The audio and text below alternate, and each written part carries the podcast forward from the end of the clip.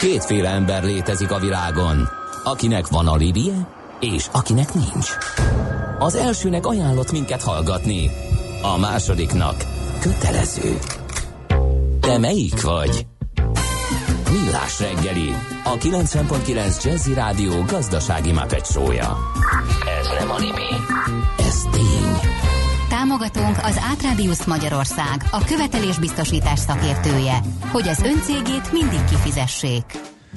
Jó reggelt kívánunk, 8 óra 13 percen folytatjuk a millás reggelit itt a 90.9 Jazzin, Kántor Endrével. És Mihálovics Andrással. 0 30 20 10 9 0 9, ez az SMS és a WhatsApp számunk. Lehet morogni, közlekedési híreket pumpálni, véleményt mondani, kérdéseket feltenni, bármit. Whatsappon is, meg SMS-ben is, mint említettem. No, addig mi tartalmat szolgáltatunk, kicsit KKV-zünk, és itt ül a stúdióban Kristán László, a Kavosz ZRT vezérigazgatója. Jó reggelt, szervusz! Szia, jó reggelt! Mi is gyakorta foglalkozunk KKV-s problémákkal, úgy egy kicsit ilyen nyitnánk a spektrumot, és így globálisabban, vagy helyesebben ilyen országon belüli körképet várnánk tőled. Ugye egész jók a gazdasági adatok, nyilván van munkaerő, piaci feszültség, mint mindenhol. Lehet látni, hogy dübörögnek a beruházások, áramlik be az uniós pénz. Ugyanakkor az, az is ilyen közhelynek számít, hogy a magyar gazdaság gerincét azt a KKV-k adják. Milyen bőrben vannak ma a magyar KKV-k? Nekik is megy a szekér? Mindenki boldog, happy? Hát azt most már elmondhatjuk, hogy azért a, a nagy makroadatoknak a javulása az kezd, kezd leszivárogni a mikrovállalkozói szférában is, tehát ez mindenféleképpen jó hír. Én azt most azt hiszem, hogy a, a vállalkozói kör, a kis és középvállalkozói kör, ami, amit egyébként mi már azért kicsit kibővítettünk, és nem úgy hívjuk, hogy KKV szektor, hanem úgy, hogy NMKKV, tehát nano, mikro, kis és közép, és ennek azért van mhm. jelentősége, mert az a tipikus kis és középvállalkozási definíció, amit az Uniótól átvettünk, az gyakorlatilag egy nettó botorság, hiszen az Unióban minden vállalkozó, kisvállalkozó, hogyha 50 millió euróig van árbevétele, és van 250, alkalm, 250 alkalmazottig, ami hát nál, ez nálunk ami már nálunk az, a KKV tetejébe. Hát az már a nagyvállalkozásnak mm-hmm. a, az mm-hmm. alja közepe, tehát innentől kezdve viszont azt hiszem, hogy egy rossz definícióval indulva sokkal nehezebb ezt dolgunk, de az tény, hogy a, a vállalkozói kör, ami egyébként papíron olyan 1 millió környékén van a, a darabszáma, de ezt nyugodtan vegyük le legalább 30 olyan 700 ezer vállalkozás az, aki működik Magyarországon, az nagyon fontos információ, hogy egy vállalkozás általában egy ilyen másfél tulajdonos és egy ilyen két és fél alkalmazottal van átlagosan felszorozva, tehát amiről beszélgetünk, az egy két és fél három millió ember, ami egy hihetetlen nagy uh, létszám, és hogyha azt is mellé tesszük még, hogy a vállalkozói kör az ilyen szempontból talán mondhatjuk azt, hogy még viszonylag gyenge, de egyre, erősöd, egyre erősödő állapotában van, akkor, akkor talán nem lenne rossz azt mondani, hogy ezek a vállalkozások, akik egyébként nappal vállalkoznak, este pedig lakosságot játszanak és meccset néznek, vagy, vagy a Szulajmánt, akkor azt hiszem, hogy ez egy, ez egy olyan komoly szektor, aminek a mozgása és aminek a bármifajta iránya az ala, alapvetően determinálja a gazdasági uh-huh. folyamatokat. Nekünk most ez a gazdasági folyamat determináció az, ami uh, irányít uh-huh. minket, és erre kell nekünk rátennünk az eszközöket. Beszéljünk egy kicsit a problémákról. Talán a hitelhelyzet nem tartozik ezek közé, mert ugye volt uh, NHP programja a Nemzeti Banknak, a bankok uh, rendkívül alacsony kamaton tudnak hitelt nyújtani, de tudnak-e, van-e kinek? Egyrészt a pénzügyi eszközöket mindig több felé kell bontani. A hitel önmagában egy pénzügyi, pénzügyi eszköz, jó eszköz, de pénzügyi eszköz. Nálunk a tőkehitel pályázat garancia négyes fogat van az, ami folyamatosan a fejünkben van. Uh-huh. És hogyha megnézzük azt, hogy a hitelek tekintetében ebből a 700 ezer vállalkozóból azért annak egy releváns, nagyon komoly releváns rész az, ami, ami ma a mai tudásunkkal nehezen hitelezhető. Egy bank számára nagyon sok olyan szempontot kell megnézni egy vállalatnak a hitelezése esetében, ami egyébként szerintem azért a vállalkozói kört nagyon szűkíti, és emiatt az, ami mondásunk, hogy szükséges minden eszköznek az egyértelmű és egyöntetű használata. A uniós pályázatok tekintetében azért kezdünk kifutni, hiszen a 14-20-as időszakra vonatkozó pályázati pénzeknél az már azért nagyjából pipa.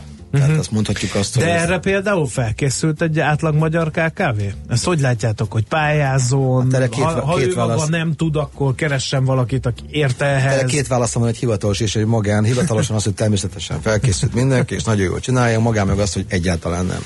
Tehát a, a vállalkozói körnek az nagyon fontos eredmény volt, hogy a 2007-13-as 10 pár százalékos kisvállalkozói hozzáférés az 60 százalékos mértékre duzzadt föl, de azért én azt gondolom, hogy erősebben egy termelő orientációjú vállalkozás támogatás volt a, volt a rendszerben, ami azt jelenti, hogy a hazai vállalkozói körnek a kétharmada szolgáltat, szolgáltató vállalkozás, és csak az egyharmada az, aki foglalkozik termeléssel. Tehát ilyen szempontból azért ez eléggé szűrte a népet.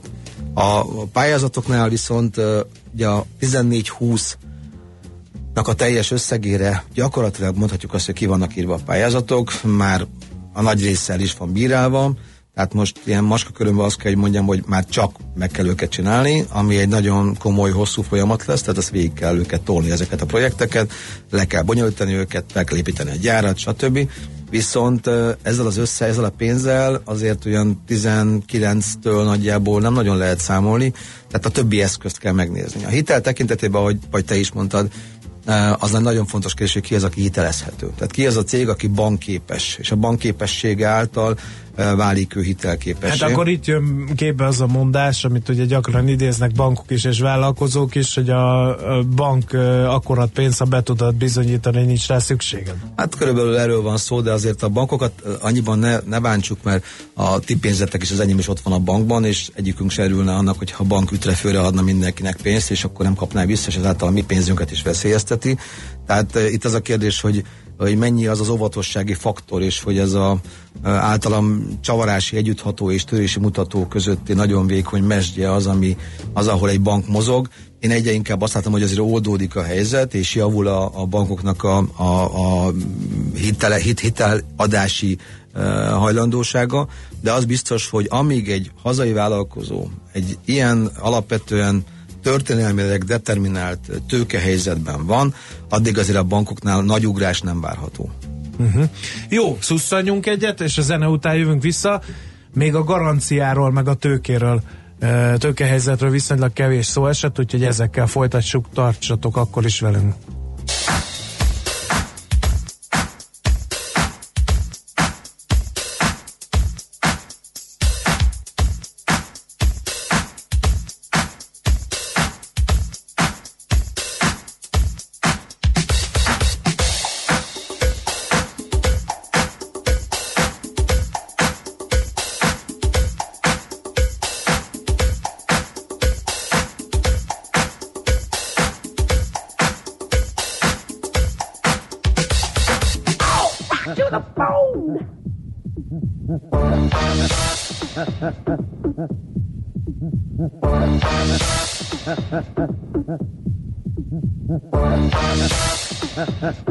I win ¡Ay! ¡Ay!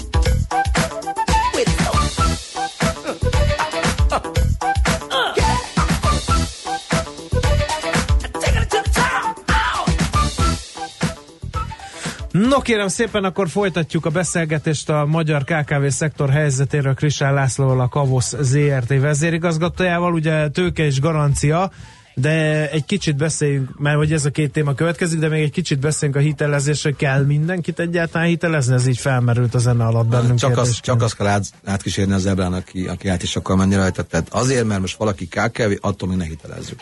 De azt hogy a, a pont amiatt, hogy a hitelképesség és a bankképesség nagyon sok helyen nincsen meg, ebből az általam emlegetett 700 ezer vállalkozóból azért legyünk teljesen tisztában, hogy abból talán 150 az, aki nagyvállalat, vagy középnagyvállalat, körülbelül 5000 az, ami középvállalat, ez, ez nagyon hiányzik egyébként, csak Magyarországban legalább 28 ezer darab olyan, olyan középméretű vállalkozás van, ami, ami szerintem jó lenne ahhoz, hogy húzná a népet, illetve húzná a gazdaságot, és az exportra iszonyú jó hatással lenne. Ez, ebbe, ebbe az 5000 az nagyon-nagyon kevés, ezt, erre nagyon rá kell feküdni.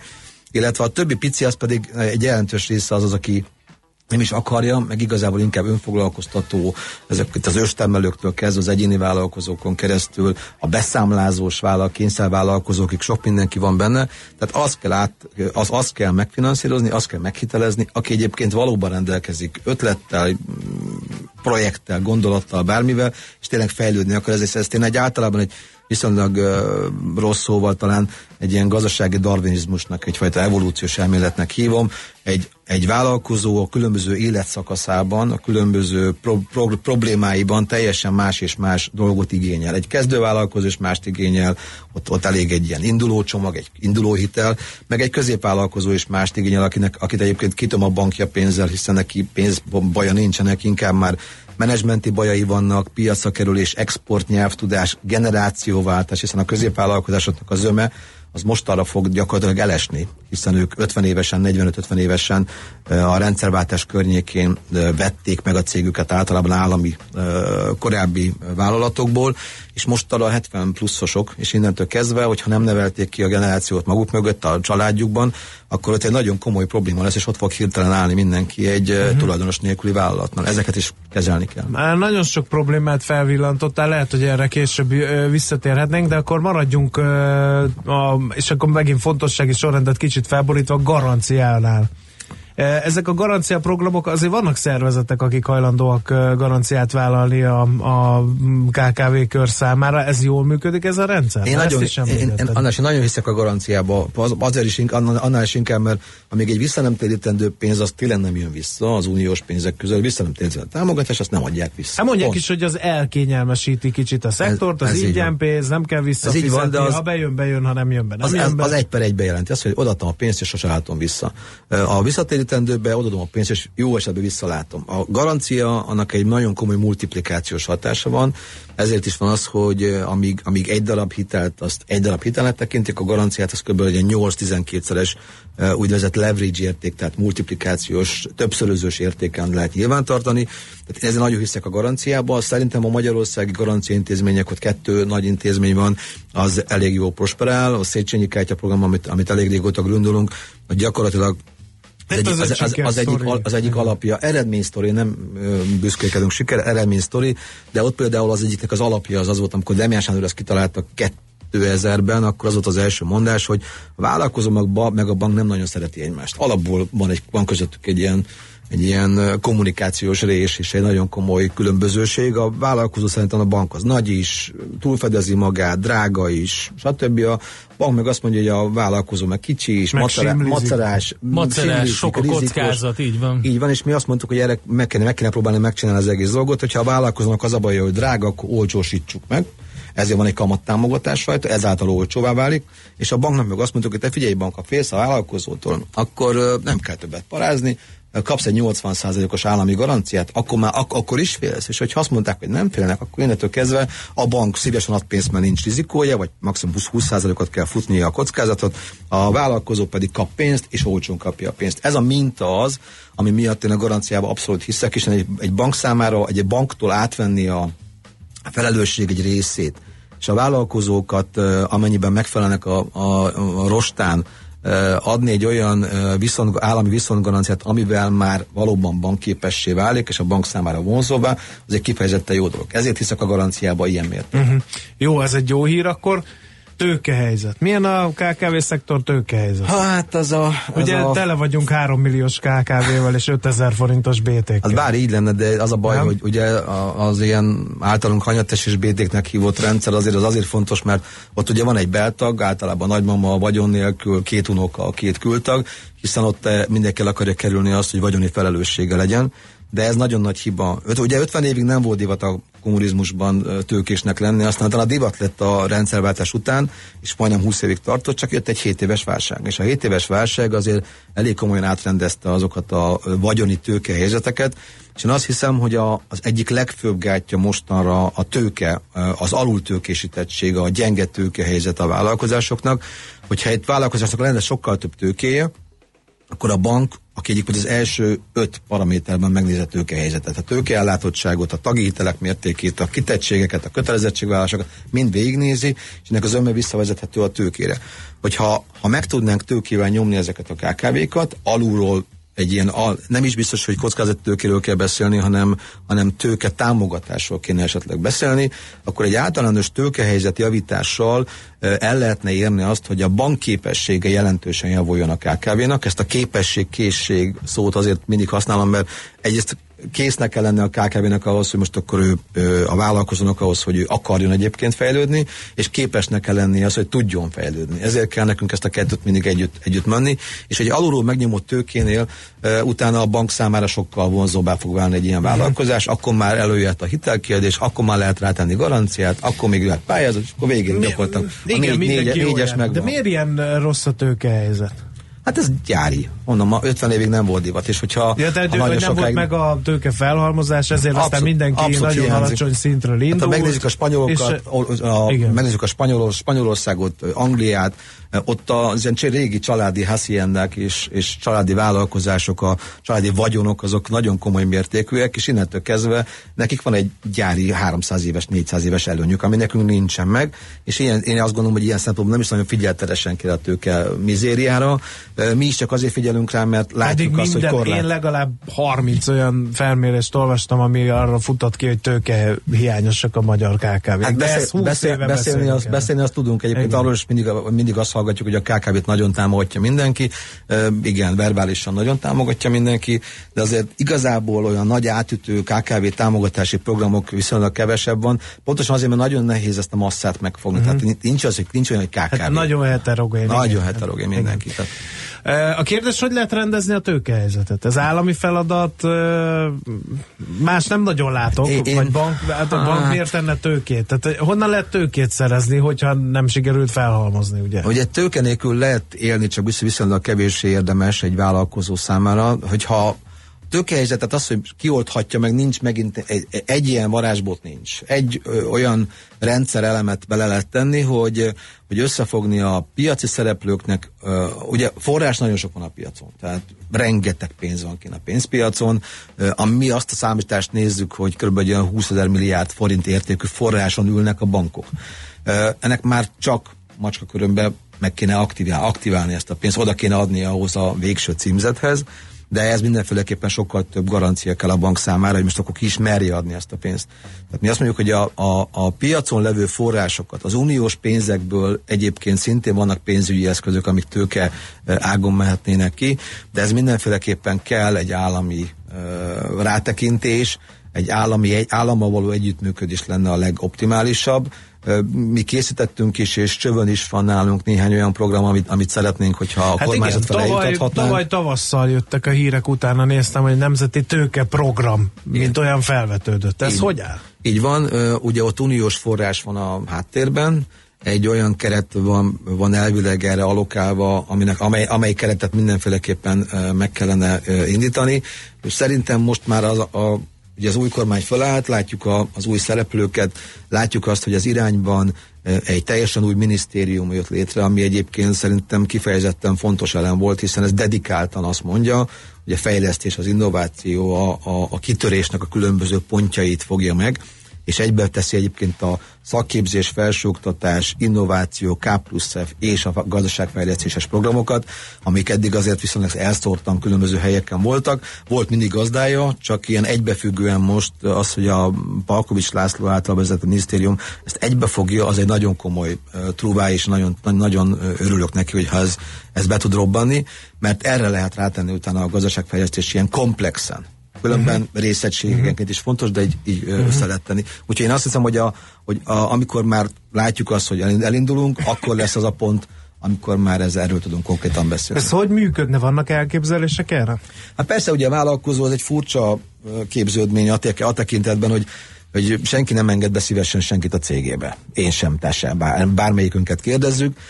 Ez egy pszichés elem, ezzel sok mindent nem tudok kezdeni, maximum annyit, hogy azt mondom, hogy különböző garanciákat kapsz te is, arra, hogy egyrészt egy, egy tőke befektetőnek nem célja az, hogy állandóan ott üljön a másiknak a nyakán. Persze félti a pénzét, de erre hát például... szeretne hozamot rá hozamot szeretne, de ugye a hozamokat lehet csökkenteni azért.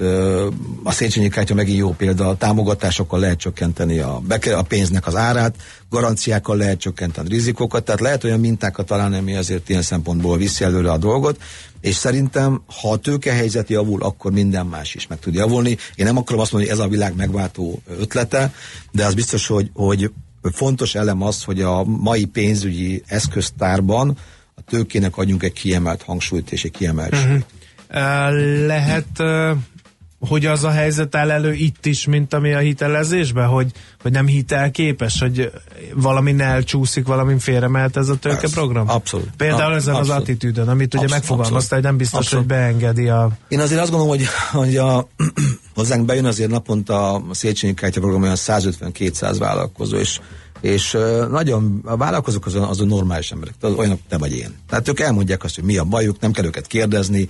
Az alatt az egy-két óra alatt, amíg találkozunk egymással az irodákban, a, a lányok találkoznak a vállalkozókkal, nagyon-nagyon sok információ jön át tőlük, és nekünk egy dolgunk van egyébként, hogy ezeket összegyűjtsük, összetegyük egy komplex egységbe, nagyon komoly adatállományunk van most már arra, hogy a vállalkozó hogy néz ki, mind működik, mik, mik az elvei, milyen gondolatisága van. Mi nem csak egyébként a matekot nézzük, hogy most mi a főkönyve és mennyi a mérlege, hanem megnézzük a szubjektív elemeket. Az adott településen, az adott területen, az adott vállalkozónak milyen a beágyazottsága, milyen a súlya, szeretik, nem szeretik, jónak tartják, nem tartják jónak.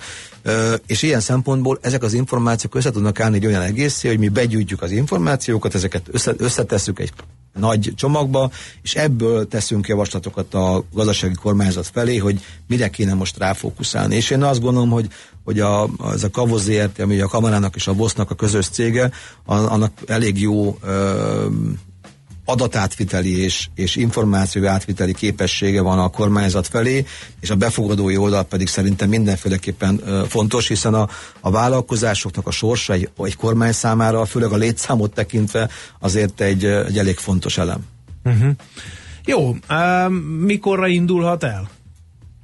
Hát én azt gondolom, hogy nem akarok időpontokkal dobálozni, ez, hát, ez, ez, ez, ez mindig a fogadókészségen múlik.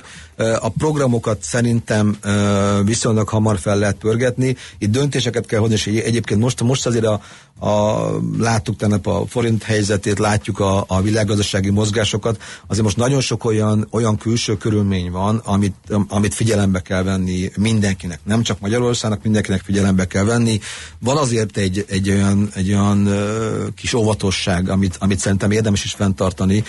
Nem áll olyan jó most a világ, mindenki forró, mindenki mozog valamerre, az olaszok elkezdtek mozogni, a venezuelai olajtól kezdve, a, a Trump kereskedelmi háború. Igen, a, ami egyébként annyiban érthető, hogy egy, egy amerikai, amerikai olyan önálló mozgást akar visszahozni az amerikai elnök, amitől Amerika valóban egy, egy, egy nagyon komoly és saját maga is képes uh, tételé tud válni, és ugye erre van egy kínai mozgás, van egy Európai Uniós válaszok tömkelege, és ahogy vezetik ki a rendszerekből a, az ingyen pénzeket, amit ugye a válság elején a, fedelnöke elindított, az LKB, az Európai Központi Bank jóval később és elég erős unszolásra kezdte folyt, folytatni.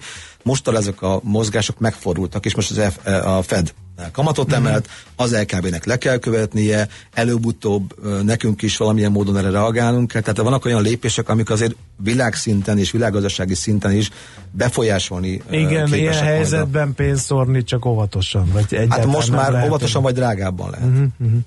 Jó, nagyon szépen köszönjük, tisztában látunk, jó kis beszélgetés volt ez. Ha elindul ez a program, akkor még meginvitálnánk. Jövök szeretettel, jó? köszönöm Köszönjük szépen. szépen. Krisán Lászlóval a Kavosz ZRT vezérigazgatójával pillantottunk be egy kicsit a KKV hétköznapjaiba.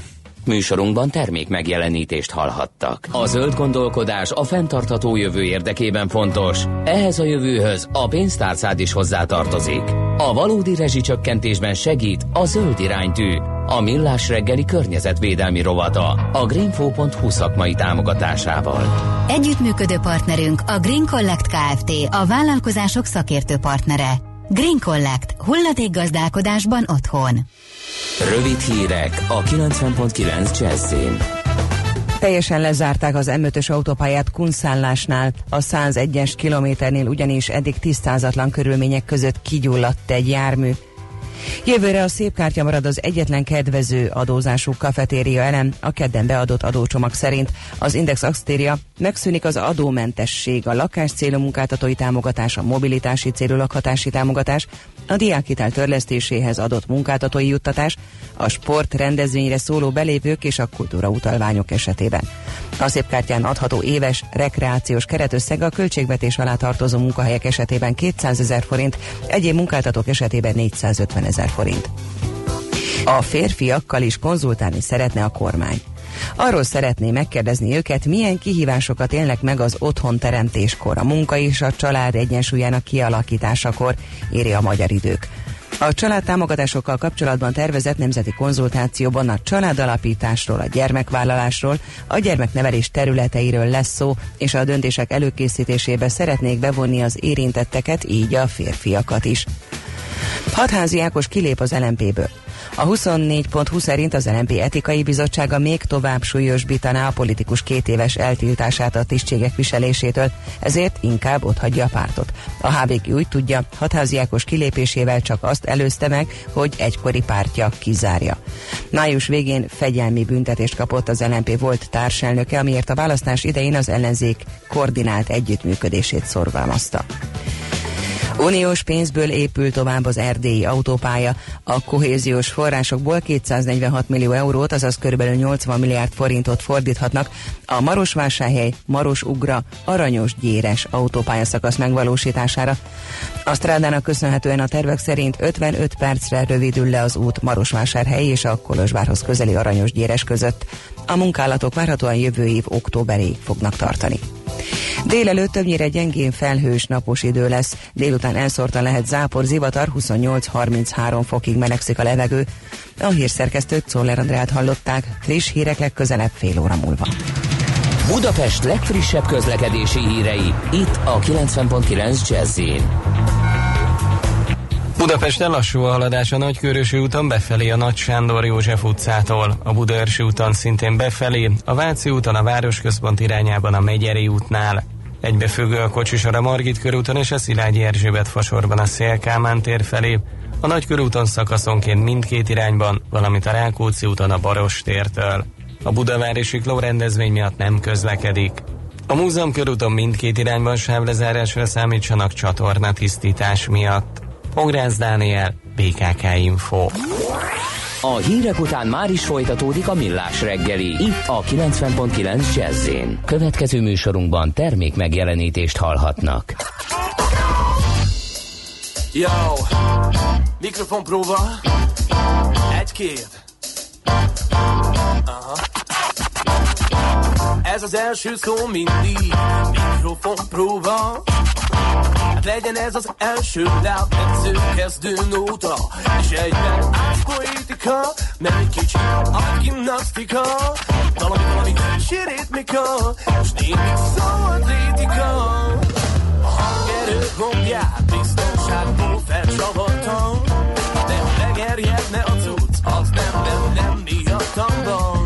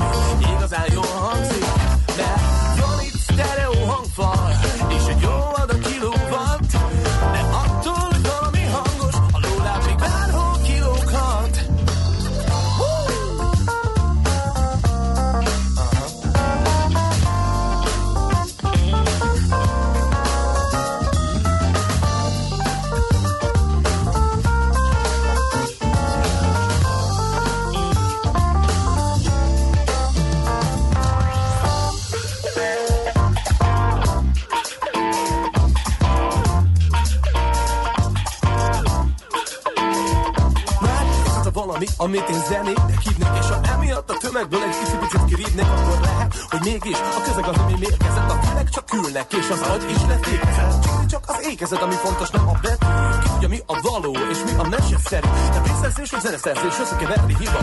Hangják helyett bankjegyek, pár pénzet munkáltatok A szida, én ebből köszönöm, de nem. Már réges-régen megfogadtam, hogy lesz egy cserélenezem Amit emberek játszanak, és így lesznek állatok Nem egy gép jelenti be, mindent vállalok Mert van, aki krátok, és van, aki hámog És van, aki némán, mint egy hal, csak gátok Rádióból csöpögő élet kellék. És sokan makoknak, da da da da dobnak Címeket adnak, gyári zajoknak Ne felejtsd el, a mikrofon joggal És nem csak akkor vagy király, ha szabakkal nem vagy fukkar Érezd az ütemet, te fogd be a füledet És olvass sokat, tévénézés helyett És az asszociációs perspektíva elég tár A szöveg lesz az pont, ami visszavár Mert a mikrofont a kezedbe veszed, van egy fontos szabály. Ne beszélhetsz nyugodtan, de ne legyél a papagáj Mert a mikrofon eszköz, a mikrofon fegyver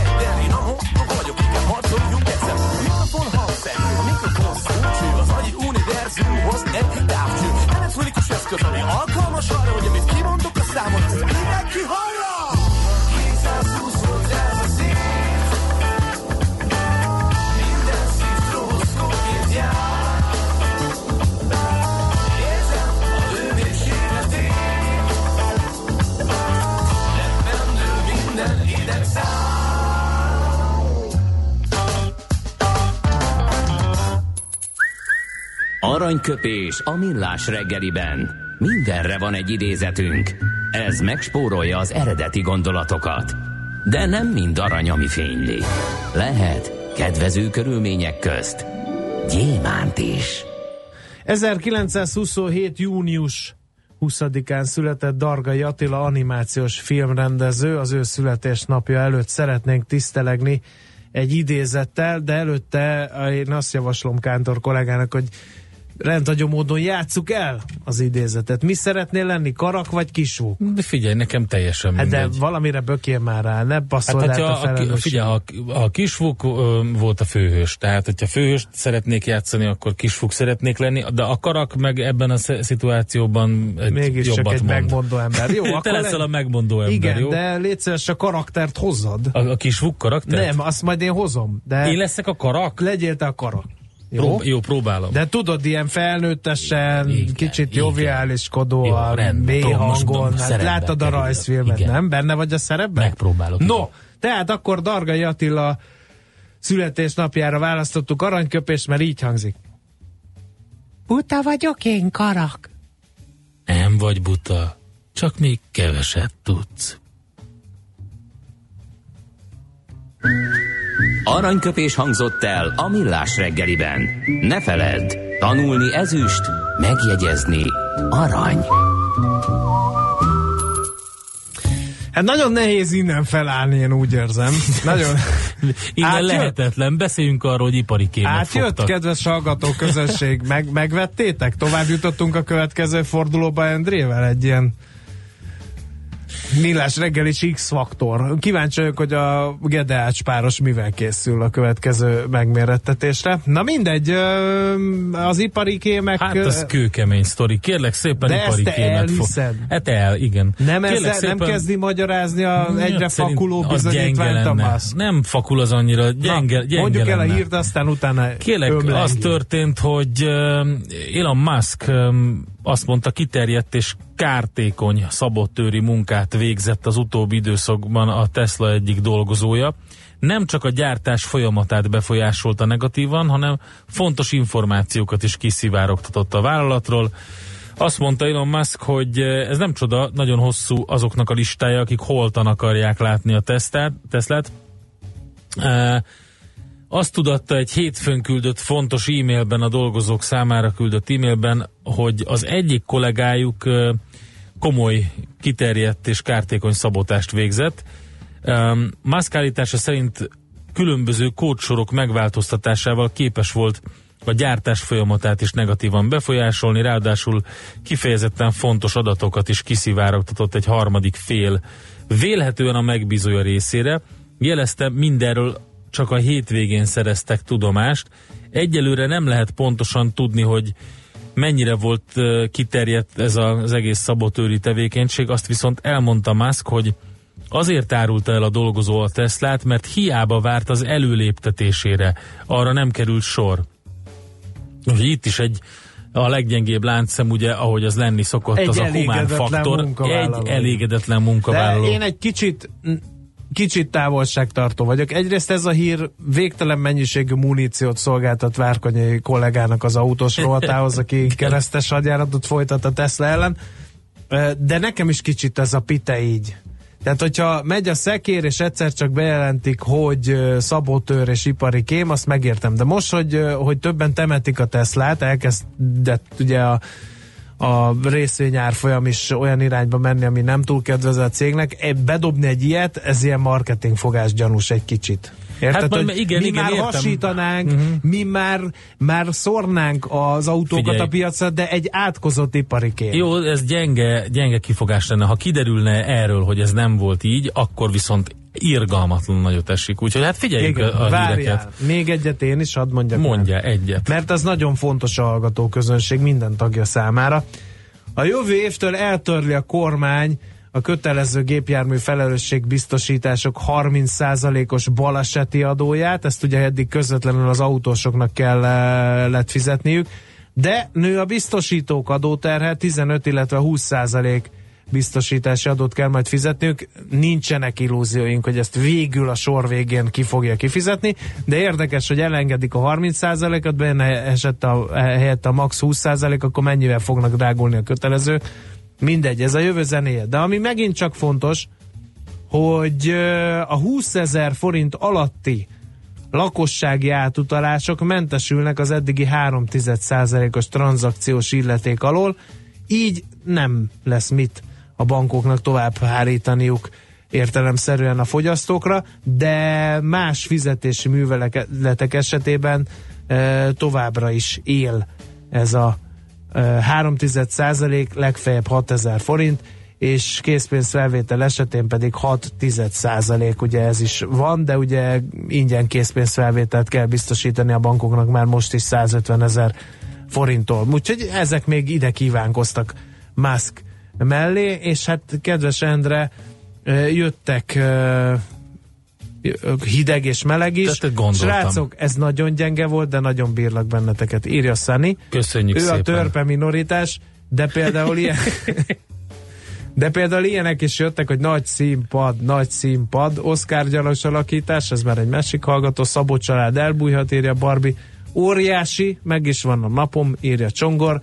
Ez Fekete István, de neki minden szava arany, írja a hallgató. Nem Fekete István, ez a Vuk című rajzfilmnek az egyik párbeszéde volt, és szerintem a, a Fekete István regényben ez a párbeszéd nincs benne. Aztán uh, szív cunamit is kaptunk, úgyhogy alapvetően én azt gondolom, hogy, uh, hogy ez a kis uh, próbálkozás megérte a fáradtságot. Na, hát hamarosan arról fogunk beszélgetni Koly Tamással, a hvsv.hu szakírójával, hogy a jövőben hogyan mobilozunk, megvan az 5G szabvány, Előtte azonban ezt a kukit is el kell fogadnod, mert András, mert Miss Cookie következik. Egy megismételhetetlen, kiváló és friss slágerrel a Potin under Ritz, ez a címe. Lakosság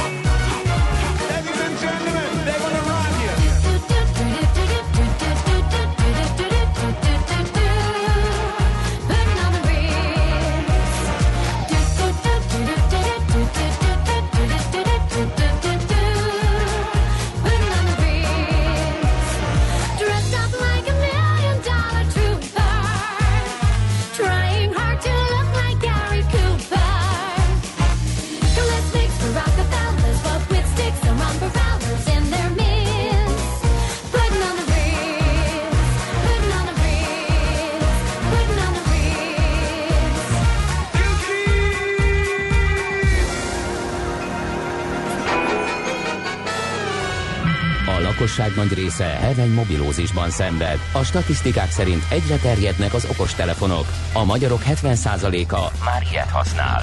Megfigyelések szerint egy nap mobiltól való elzárás komoly elvonási tünetekkel jár, ezért az állami mobil egészségügyi és cellorvosi szolgálat utasítására növelni kell az információs adagot. Mobilózis, a millás reggeli mobilos dózisa. Csak semmi pánik, itt az újabb adag. A rovat támogatója a Bravofon Kft. A mobil nagyker. A vonal túlsó végén Kói Tamás a hvsv.hu szakírója, és akkor utána nézzünk, hogy fogunk mobilozni a jövőben. Az eldőlt, hogy 5G-n, de hogy ez most hol tart ez a projekt, ezt fogjuk tőle tudakolni. Szervusz, jó reggelt! Sziasztok, üdv a hallgatóknak! No, hát az eldőlt, hogy lesz 5G. Aztán elindult a vita, hogy de az milyen legyen. Így van, ez egy elég hosszadalmasra nyúló vita volt, mint ahogy az minden ilyen mobil szabványnál lenni szokott, ugye ez a 3G-nél és a 4G-nél is ez a szabványosítási folyamat egy, egy évekre nyúló hosszú, hosszú egyeztetéseket igénylő specifikációs folyamat volt. Úgy néz ki, hogy a múlt héten az 5G esetében a végére értünk ennek a specifikációs fázisnak. Ugye itt az egész iparág gyakorlatilag kis túlzással arra várt, hogy szülessen egy végleges szabvány, ami alapján aztán ugye az eszközöket el lehessen kezdeni gyártani, el lehet majd kezdeni gyártani. Itt nem csak a, az okostelefonokra gondolok most elsősorban, hanem mobilhálózati eszközökre, ugye olyan bázisállomások, olyan bázisállomás szoftverek készülhessenek, melyek már teljes mértékben megfelelnek ennek az új szabványnak. Uh-huh. Uh, anélkül, hogy technikai és mindenféle rádió elméleti vagy távközlés elméleti dolgokat behoznánk a beszélgetésbe. Ez mit fog jelenteni? Milyen lesz ez a szabvány? Most itt ilyen hullámhosszokról volt szó, vagy, vagy mi van ebben? Hát nagyon leegyszerűsítve én inkább úgy fogalmaznék, hogy ennek a szabványnak a célja az volt, hogy a jelenleginél jóval nagyobb számú eszköz, és jóval gyorsabban tudjon csatlakozni a mobilhálózatokra, vagy a jövő mobilhálózataira. És itt most ugye ismételetlen csak nem csak az okostelefonokra gondolok, bár kétségtelen, hogy a, a, az okostelefonok a, továbbra is a mobil eszköz vagy a mobil rendszereknek az egyik nagyon fontos, ám valószínűleg kisebb szegletét adják majd. Itt olyan eszközökre is érdemes gondolni, mint az önvezető autók, a különböző otthonautomatika berendezések, az egészségügyben tudják használni ezt a technológiát. Tehát számtalan felhasználási terület van, köztük lehet, hogy olyanok, amikről ma még nem is tudunk, vagy nem is ismerjük ezeket, de nyilván ezeknek a szabványoknak, ezeknek azért előre kell tekinteni, akár több évtizedre is. Olyan technológiákat, olyan rendszereket is ki kell tudniuk szolgálni, szolgálni, amikről ma még tényleg lehet, hogy nem is tudunk, vagy nem is hallottunk. Uh-huh. Na most, megvan a szabvány, ezt minden gyártó ismeri, Uh, innen hogyan tovább? Mikor van-e már 5G képes készülék a piacon? Gyanítom nincs, hiszen nem tudták a szabványt, de mikor indulhat el a, a, a gyártás, hiszen ez mondjuk egy komoly marketing előny valakinek úgy reklámozni a saját uh, okostelefonját, hogy ez már 5G képes. Így van, bizonyára lesznek cégek, akik ezt ugye ki fogják használni a marketingben. Az Ericsson adott képen tegnap egy nagyon érdekes kutatást, egy nagyon érdekes jelentést arról, hogy ők hogyan képzelik el a, az 5G jövőjét, vagy, vagy hogyan kerülnek majd bevezetésre az új uh, eszközök. És az Ericsson azt mondja, hogy szerintük az első 5G képes okostelefonok megjelenése valamikor idén az idei év második felében várható. Én azt gondolom, hogy, hogy valamikor a, a, ugye amúgy is ez egy, egy forgalmasabb időszak szokott lenni, a, a karácsonyi um, szezon környékén, évvégén inkább jellemző lesz, amikor már megjelenhetnek az első ilyen eszközök.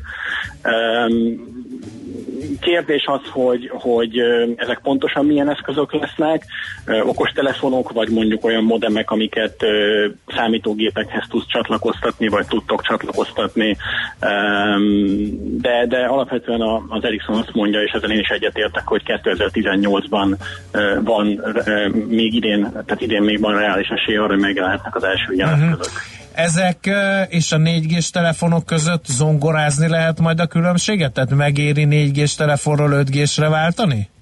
Mert Én még a hálózat hogy... még nincs kiépítve.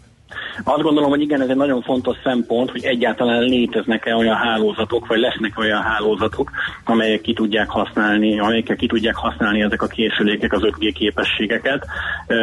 Szerintem ez abszolút ennek a függvénye. Tehát addig semmiképpen nem érdemes beruházni egy 5G képes okostelefonba, bármennyire is csábító hangzik ez a képesség, amíg ugye nem tudnak alárakni a szolgáltatók megfelelő sebességű hálózatot. Itt nyilván ugyanazt a, az evolúciót kell majd elképzelni, vagy, vagy, vagy ugyanaz az evolúció lesz, mint a, a 4G és 3G bevezetése esetén, hogy majd megjelennek az első 5G hálózatok a nagyvárosokban, aztán majd a fő tömegközlekedési útvonalak mentén, és akkor szépen lassan terjed terjed majd úgy országossá technológia, hogy tényleg gyakorlatilag bárhol, akár az erdőkellős közepén is, is lesz 5G térerő. Uh-huh. A kérdés, ami a következőt illeti, hogy gondolom a, a kulcs nem is a készülék, hanem a hálózatnak a kiépítése. Az meddig Igen. tarthat szerinted? Mert ez, ez viszont elég tőke igényes, elég bonyolult gondolom műszakilag, Um, Igen, hát ez egy nagyon, nagyon összetett kérdés valóban. Az 5G esetében viszont megvan az a helyzeti előnye a szolgáltatóknak, hogy vannak bizonyos 4G képes hálózati berendezések, antennák, bázisállomás elemek, amelyek viszonylag könnyen upgrade frissíthetők 5G-re. Ez gyakorlatilag úgy kell elképzelni, hogy mint egy számítógépen, vagy mint egy okostelefonon, a szolgáltató központjába egy szoftvert felinstallálnak erre a bázisállomásra, vagy erre a, a hálózati elemre, és onnantól kezdve már nem csak 4G-s eszközöket tud majd kezelni, hanem 5G-s eszközöket is. Uh-huh. Tipikusan azok a, a mobilhálózati berendezések ilyenek, amelyek mondjuk az elmúlt pár évben lettek telepítve. Tehát alapvetően nem szükséges a teljes hálózat kicserélése, ez abszolút nem indokolható, nem rentábilis, nem, tehát ez egy nagyon, valóban nagyon megterhelő folyamat lenne a szolgáltatók számára. Éppen ezért a szabványt úgy alkották meg, hogy nyújtson egy ilyen egy ilyen upgrade lehetőséget a meglévő eszközök esetén. De mi, miről beszélünk egész pontosan? Tehát mikor, mikor kerülhet bevezetésre az egész kb? Um, ismét csak az Ericsson tudom idézni, vagy ők, ők mondták azt, hogy a, már az idei évben megjelenhetnek egyes országokban, egyes régiókban az első 5G hálózatok. Ők úgy látják, úgy prognosztizálják, hogy Észak-Amerika lesz ebben az úttörő, illetve Ázsia és a globális elterjedését azt valamikor 2020-ra becsülik. Ez egyébként gyorsabb ütemet jelent, mint a 3G és 4G esetén, hiszen a 3G-nél ott ugye 2000-ben született meg a szabvány, és nagyjából olyan 2004-2005 tájékán terjedt el globálisan a technológia, a 4G-nél pedig 2008-ban, és ott olyan 2012 környékén lehetett már arról beszélni, hogy ma mindenhol van 4G hálózat. Tehát én azt mondanám, hogy a 2020 az egy biztos pont, de az első kereskedés kereskedelmi hálózatot, az első fecskék azok már megjelenhetnek idén évvégén, jövő év elején. Jó, figyelni fogjuk, köszönjük szépen akkor a idődet, szakértelmedet Igen, és szép napot! Nektek is köszönöm. Koly Tamással beszélgettünk a hvsv.hu szakírójával az 5G szabványról és annak bevezetéséről. Mobilózis. A millás reggeli mobilos rovata hangzott el. Heti dózis, hogy lenne merő. A rovat támogatója a Bravofon Kft. A mobil nagyker. Toler a friss hírekkel, információkkal, utána pedig egy picit körülnézünk a sörpiacon, a szezon, bár már majdnem a közepén vagyunk, úgyhogy majd a Magyar Sörgyártók Szövetségének igazgatója Silinger Attila válaszol kérdéseinkre.